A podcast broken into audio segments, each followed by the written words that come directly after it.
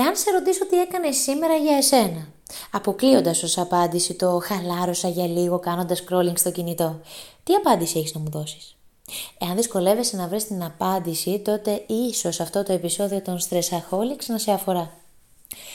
Ξεκίνησα με μία ερώτηση που θέτω στον εαυτό μου όποτε χτυπάω κόκκινο, όποτε νιώθω ότι βρίσκομαι σε μία κατάσταση εξουθένωσης, ψυχικής και σωματικής.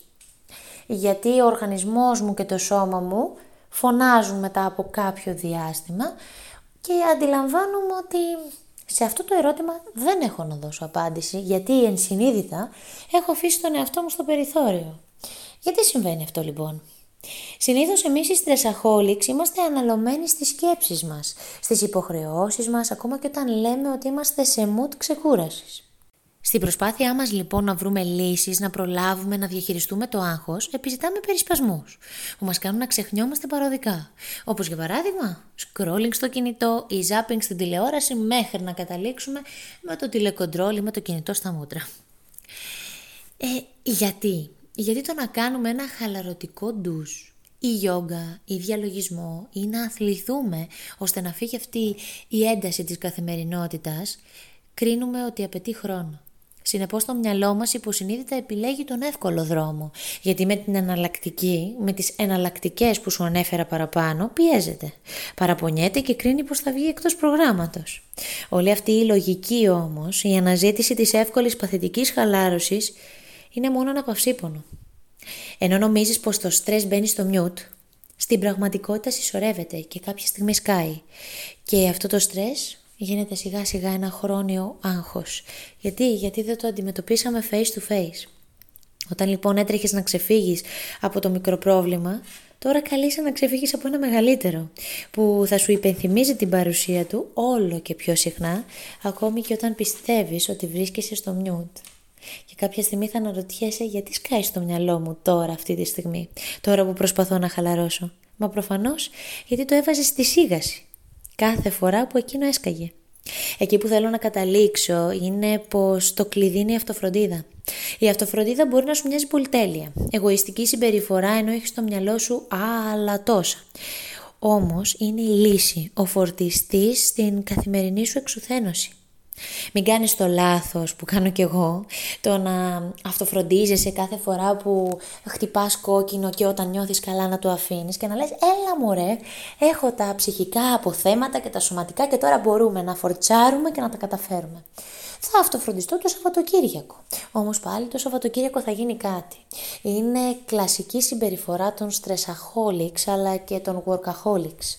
Να αφήνουν κάτι για μετά. Δυστυχώς όμως αυτό το κάτι είναι ο εαυτός μας. Άφησες ποτέ το κατοικίδιό σου χωρίς φαγητό, χωρίς νερό; Χωρίς βόλτα, οκ, μπορεί να έχει τύχει μία φορά να το κάνεις. Αλλά χωρίς φαγητό, χωρίς νερό, Έχεις αφήσει τον σύντροφό σου μία μέρα χωρίς να τον αγκαλιάσεις, χωρίς να του πεις όμορφα λόγια; Γιατί προφανώς τα κάνεις καθημερινά αυτά; Γιατί πιστεύεις ότι όχι μόνο είναι υποχρέωσή σου, είναι και ψυχική σου ανάγκη να το προσφέρεις αυτό στο κατοικίδιό σου, γιατί πιστεύεις ότι αν δεν του τα δώσεις, δεν θα ζήσεις. Εκεί που θέλω να καταλήξω για άλλη μία φορά είναι ότι και ο εαυτός σου τα έχει όλα αυτά. Απλά ο εαυτός σου δεν θα γκρινιάξει, δεν θα καταλάβεις όπως το αίσθημα της πείνας ας πούμε, που θα γουργουρίσει το στομάχι σου και θα το καταλάβεις. Η ανάγκη για αυτοφροντίδα, το γεγονός δηλαδή ότι την παραμερίζεις, θα εκδηλωθεί αλλιώς. Με ένα πονοκέφαλο, με ένα μυϊκό πόνο, με μια κρίση πανικού, με πόνο στο στομάχι ή στο στήθος δεν θα σου φωνάξει. Οπότε παραβλέποντας αυτά τα σημάδια είναι σαν να παραβλέπεις την ανάγκη σου για αυτοφροντίδα. Η αυτοφροντίδα δεν είναι πολυτέλεια. Η αυτοφροντίδα δεν είναι εγωιστική συμπεριφορά. Ναι, OK, okay, δεν θα ακούσεις μπράβο, δεν θα σου πει κανένας μπράβο που αυτοφροντίστηκες. Δεν είναι ένα εμφανές αποτέλεσμα, δεν παίρνεις επιβράβευση από αυτό. Ο εαυτός σου όμως θα σε ευχαριστεί καθημερινά. Και πώς θα φανεί αυτό, με το να σκάσει ένα μικρό πρόβλημα και να πεις «ΟΚ, μπορούμε να το αντιμετωπίσουμε». Γιατί έχω τα ψυχικά και σωματικά αποθέματα. Γιατί ξέρω ότι όταν το διαχειριστώ πριν ή μετά θα μπορέσω να φροντίσω τον εαυτό μου, να κάνω κάτι για εμένα. Και στο ερώτημα «Τι έκανες σήμερα για εσένα» Τι έκανε σήμερα για εσένα Μαρία, τι έκανε σήμερα για εσένα Κώστα. Έκανα πολλά. Σήμερα φρόντισα τον εαυτό μου. Σήμερα έκανα ένα χαλαρωτικό ντους που μου έδιωξε όλη την ένταση. Όλα αυτά λοιπόν είναι κάτι καλό για εσένα. Μην σε αφήνεις στην άκρη. Μην βάλεις έναν μακροπρόθεσμο στόχο. Βάλε βραχυπρόθεσμους, σύντομους, μικρούς στόχους. Κάθε φορά που προσπαθήσαμε να θέσουμε έναν μεγάλο στόχο, προφανώς εγκαταλείψαμε και πιο εύκολα. Βάλε ένα στόχο για 5 λεπτά αυτοφροντίδας ή 10 λεπτά αυτοφροντίδας το πρωί και 10 το βράδυ. Αν κρίνεις ότι πάλι θα μπεις στον πειρασμό να το αφήσεις στο περιθώριο, κάν το μόλις ξυπνάς και λίγο πριν κοιμηθείς. Πήγαινε στο κρεβάτι μισή ώρα πριν ειστάξεις.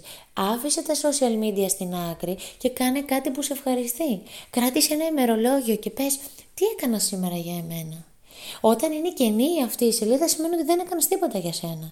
Όταν όμως αρχίζεις και συμπληρώνεις έστω και μία λέξη, έστω μία φράση, σημαίνει ότι ο εαυτός σου σιγά σιγά θα σε ευγνωμονεί αν συνεχίζεις να το κάνεις και αν εμπλουτίζεις τη λίστα σου.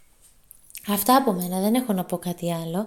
Θέλω να μοιραστείς μαζί μας τη σκέψη σου και ειλικρινά πίστεψέ με ότι οι σκέψεις που μοιράζεσαι μαζί μας είναι πολύτιμες και για εμένα και για όσους μπορούν να ταυτιστούν με αυτό το πρόβλημα, με αυτή την καθημερινότητα. Αυτά από μια στρεσαχολικιά τα λέμε σε ένα επόμενο επεισόδιο και ελπίζω την επόμενη φορά η λίστα σου για αυτοφροντίδα να ε, περιέχει έστω και μία λέξη. Γεια σου!